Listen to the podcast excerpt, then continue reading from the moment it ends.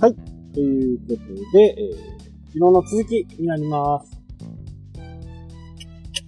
まあ、続きなんでね、あのー、もう、もしかするともう iPad を買っているかもしれない。まあ、でも、発売当日に売るってことはあまりないんで、ほぼほぼね、決めているんだろうと思います。まあ、未来の自分にね、話しかけているように、とても変な。ところで皆さんは、えー、iPad とかお持ちですか？うーん。でね、あのー、今回はね、iPad Pro っていう、ちょっとプロ仕様、仕様が、あのー、いっぱいできるやつですよね。で、先日発売されてね、iPad Pro、iPad は、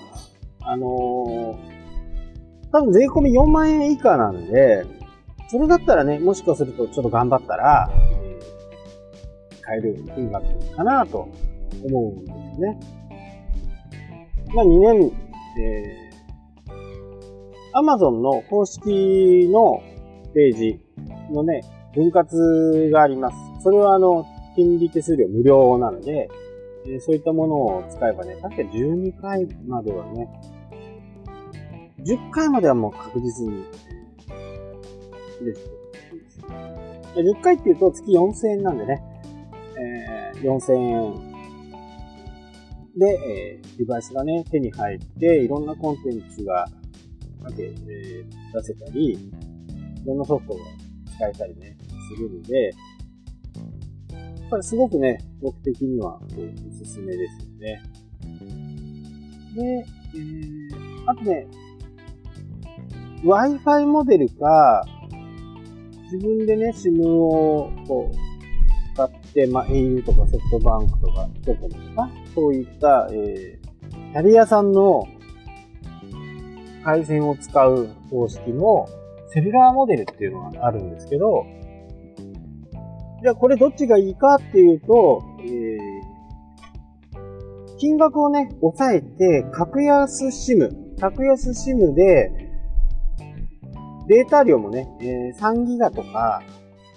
1ギ、1ギガだとちょっと少ないかもしれないですけど、え、3ギガぐらいあれば十分だと思うので、3ギガの格安 SIM, SIM を購入いただいて、それで、どっか出出先はね、格安 SIM で繋げるみたいな感じがいいのかなと思います。まあ、もしくは、必ずね、iPad と iPhone がセットで持ち歩く方は、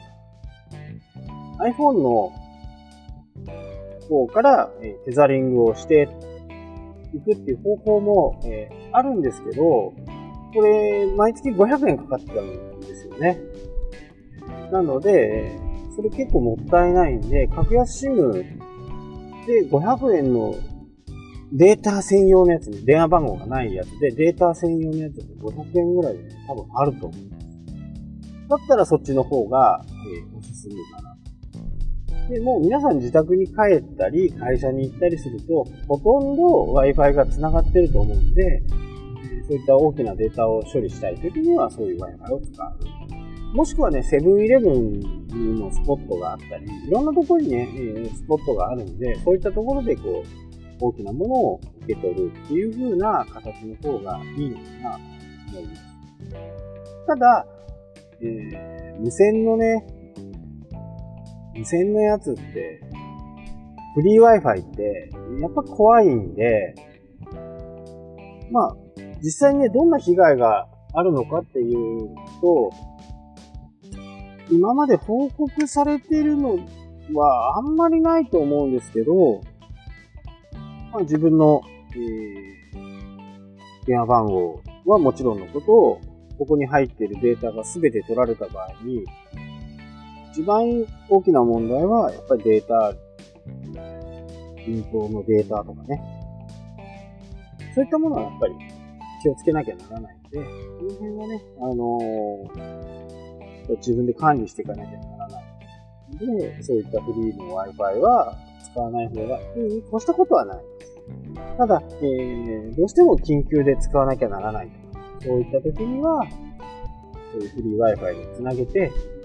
やった方がいいのかなとは思いますけど、まあそれも使い勝手なんでね、そこはこう、ご自身でちょっと考えながら、いろいろこうチャレンジしてみてほしいなとは思っています。まあ iPad でね、じゃあ、何をしてるんだっていうことなんですけど、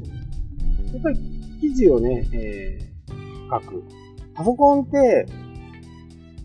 やっぱり軽いようで、なかなかね、あそこのこう、たラップトップをパッと開けると、やっぱり威圧感があったりするんですけど、iPad だと、もうそのまま手に持って、僕打ち合わせ、まあ印刷とかね、あの、そういったものを打ち合わせをするときは、ほとんど iPad です。iPad のメモ帳を使い、音声を取り、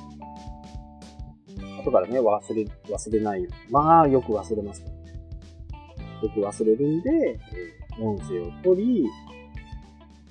忘れた時にはもう一度、聞いて、で、ここで、えー、確認するですよね。で、いつまでに店舗にね、連絡しなきゃならないとか、納期がいつまでの、年が決まっている企画のものとかね、やっぱりその、ご希望にね、合わせなきゃならないんで、それにはこう、間違いなく行くために逆算をかけて、リマインダーを設定しておくとか。そうすると、その時期に、に、え、発注日がこの日。で、北海道の場合ね、あの、天候のことも考えなきゃならないんで、飛行機便で来るんでね、飛行機が止まっちゃうと物が来なくなるっていう。それ、今後冬、本当に多くなるんで、この辺も逆算して、印刷日を決めて、まあ、道内のところにね、あの、印刷をお願いするときもありますし、道外で印刷をする場合もありますので、その辺を、このレベルだったらこの会社が得意だからこの会社っていうふうなね、使い分けをしている。なので、えー、その運ぶ、運んでもらう日にちを考えながら、打ち合わせをしていくわけですね。で、リマインダーに飛ばす、飛ばして。で、それを、えー、打ち合わせしたものを会社に戻ってプリントアウトするなり、まあ、保存はされてますんでね。僕の場合 iCloud の方に、ほとんど iCloud に全部行ってます。なので、えー、会社に帰ってきたり、家に行けばね、パソコンを加えて、そのデータを確認したりとか。やっぱりこの、このシステムっていうか iPad、と iPhone、Mac とかって、このシームレスな連携、保存はね、本当に今までローカルって言って、こう自分の iPhone だったら iPhone の中、iPad だったら iPad の中に入っているフォルダーと同じ感覚でね、あの、データを引っ張ってくるので、これはね、やっぱりこの、一番使いやすいっていうか、気にしなくていい。iCloud にさえ入っていれば、入れとけば、いつでも引き出せるっていう。非常にこう、便利ですね。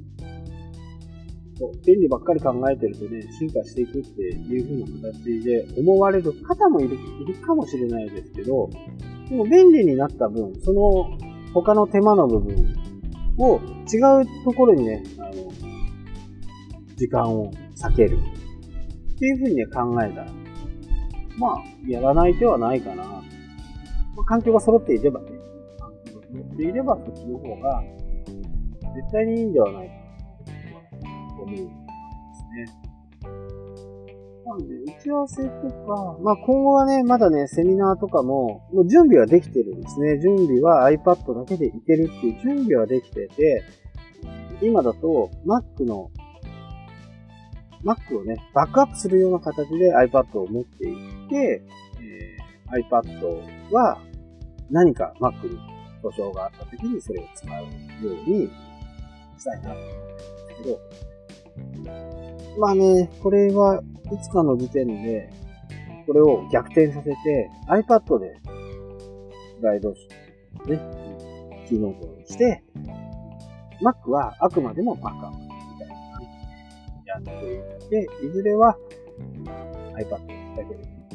完結したいなと。そうすると荷物も軽くなりますしね。で、そもそもデータはさっき言ったように iCloud の方に入っているんで、あんまりね、たとえ iPad のデータ量が少ないとしても、それはあんまり問題ないんで、そこはね、こんな感じで考えてやってるなぁと思います。まあ、今後本当そういう風にみんながなっていくと思うんですね。パソコンを持ち歩くっていう時代がなくなってくる。この、ラップトップ、まあ、ノートパソコンって言われる。ラップトップとディスクトップの、この差がね、もうほとんどない状態ですね。今回の MacBook Pro に関しては、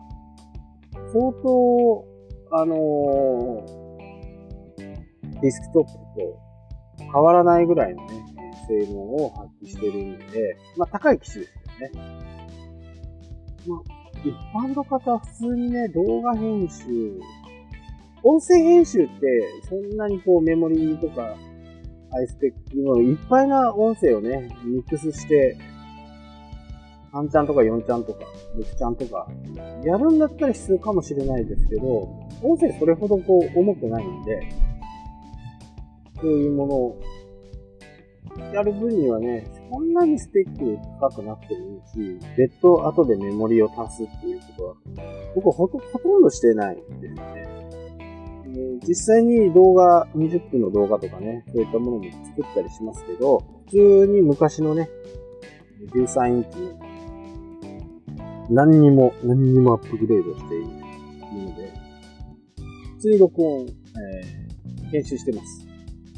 多少時間はかかるかもしれないですけど、まあ、それでね、えー、10万円も違えば、時間を待つよ、みたいな感じです。で、書き出しするときとか、こう編集していく、えー、画像を選んでいく時とかにね、ちょっとストレスを感じることは、やっぱりあるんですけど、まあそこはやり方次第でね、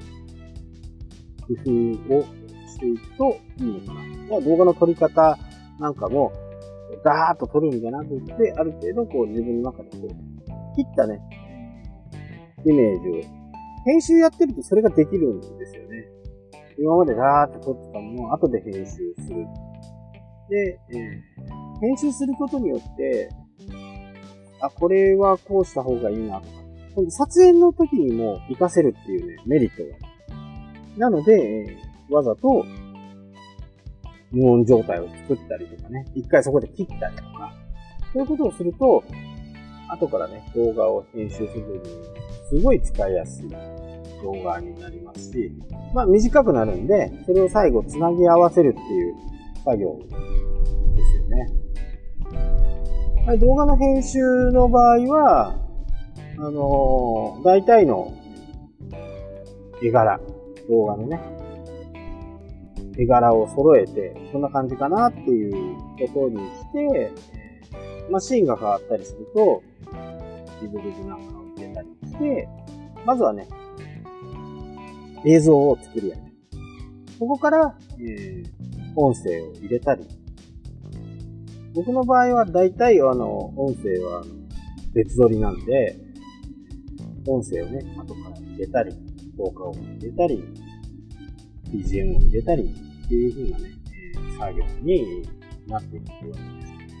で、ポッドキャストをやるようになってね、えー、音声の編集を一生懸命やるようになって、なるべくね、こう、僕いつも思うのは、前も言ったと思うんですけど、こうあんまりね、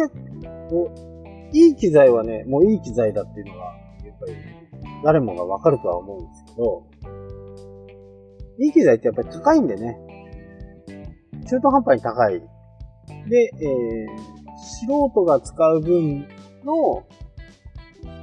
いいスペックっていうと、まあそこそこするんですよね。これでもプロ、プロ、プロ機材になったら本当に、一、一つのマイクがね、100万円とかしますから、平気で。でも、まあ我々みたいなね、音、音響とか音声についての、まあほぼほぼ素人で、マイクをね、10万円のマイクなかなか買えるわけですよ。そうやってね、マイク選びから始まり、今度は、動画の編集ソフトと同じようにね、音声を編集するソフトっていうのがいっぱいあるんです。なるべく皆さんには費用をかけないで、2000円ぐらいのマイクにして、今ついている、まあ、Mac になっちゃいますけどね、ガレージバンドっていうアプリですね。そこの中で、継ぎはぎをしたりね、ちょっとエコーみたいなね、エフェクトっていうちょっと音声を加工して、今まで、えー、ここ2、3日はそのエフェクトをね、えー、かけて、ちょっと、えー、エコーがかかったような部屋の中でね、音を出してたりするんですけど、うん、ガレージバンドもね、ちょっ